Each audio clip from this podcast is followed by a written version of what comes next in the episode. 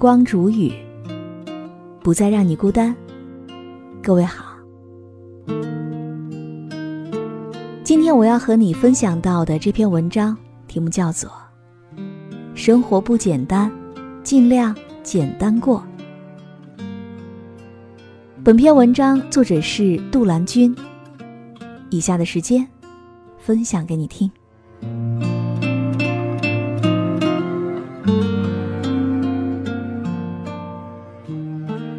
现代社会里，满载着琳琅满目的商品，诱惑不断，也充斥了错综复杂的人际关系，让人自顾不暇。人如果长期在负重前行，又怎会不累呢？朱光潜先生说过：“人生第一桩事是生活，在纷繁复杂的世界里，过得简单。”才是最好的生存之道呢。年轻的时候，总害怕自己的朋友不够多，圈子不够大，以为朋友多了路好走，于是马不停蹄的去赶赴一场又一场的应酬。可到了一定年纪，才慢慢明白，二三知己胜过万千泛泛之交。与其在无用的圈子里纠结不清，不如细心经营一个简单但有益的圈子。钱钟书才华横溢，拥有无数的仰慕者和追随者。面对滚滚而来的粉丝，他却关上了自家的大门。他说：“我平生就不喜欢结交广泛，现在年纪大了，更没有闲力气来做什么人情了。”当年有一位女士读了《围城》之后拍案叫绝，一定要来见钱钟书一面，而钱钟书却机智地回复道：“假如你吃了一个鸡蛋觉得不错，何必要认识那下蛋的母鸡呢？”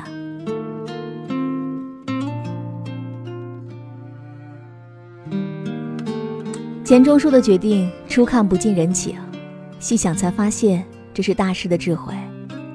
他的一生，只对妻女家人和几个挚友敞开心扉，余下的精力全部用在买手书斋，钻研学问。当那些乐于交际的空头文学家们被人们遗忘时，钱钟书的著作依然在熠熠生辉。其实，真正的安宁是来自于简单、朴素、纯然，而非来自于浮华、奢靡和混乱。《围炉夜话》当中说过：“乱交朋友不如终日读书。低质量的社交还不如读书要来的有益。人生短暂，要把时间留下来做更有意义的事。真正的成熟，是不被无用的圈子束缚，而是去呵护好身边的每一个人。即使只有家人和两三好友，也要过得舒服。”世界纷纷扰扰，一旦纠结于其中而不自觉，慢慢的就会活得复杂而又疲惫。很喜欢一句哲言：每块木头都可以成为一尊佛，只要去掉多余的部分。人生也是如此，要想过得快乐，不是去给生命画蛇添足，而是删繁就简，去掉多余的东西。不要被过多的事情捆绑自己，而是要懂得专注的做好一件事，活在当下。小区楼下有几位大妈，经常聚在一起练习刺绣。细心留意，你就会发现，他们会尽量的把每一个动作、每一个针线都完成的很标准，也在尝试在图案当中加入自己的想法。他们的脸上永远挂着一抹笑容，那是一种发自内心的快乐和喜悦，足以打动每一位旁观者。久而久之，他们的水平已经非常好了。在休息的时候，有人问：“你们水平这么好，有想过开课教别人吗？”他们说：“那多不自由啊！我们就是图个乐呵，快乐之余还能陶冶身心，这就很好了呀。深以为然。喜欢一件事，就全身心投入的去做，活在当下，并不过多的计较利益得失，不随世俗浮躁，也不好高骛远。这个过程的本身就已经能够产生愉悦感和幸福感了。作家马德说过：“这个世界。”看似周遭复杂，各色人等，泥沙俱下，但本质上还是你一个人的世界呢。你若澄澈，世界就干净；你若简单，世界就难以复杂。有质量的人生，不是走向复杂的世故，而是回归到简单的天真。幸福始于简单，痛苦源于复杂。余生。要努力做一个简单的人，不去追求无用的社交圈，而是珍惜好身边的每一个人，不被过多的事情捆绑自己，活在当下，纯粹的坚持自己的所爱，每一天都在以坚定的步伐，踏实的走好每一步。而当你学会以简单的心来看待凡事复杂时，一定会看到。人生最美的风景。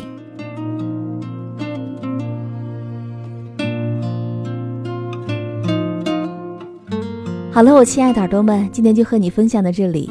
喜欢时光煮雨的声音，你也可以在喜马拉雅客户端以及新浪微博搜索 DJ 时光煮雨，关注更多精彩。如果你也有想对我说的话，也可以添加我的公众微信，微信搜索“倾听时光煮雨”这六字的首字母。就会找到我了。好，我们下期节目再见。Take me from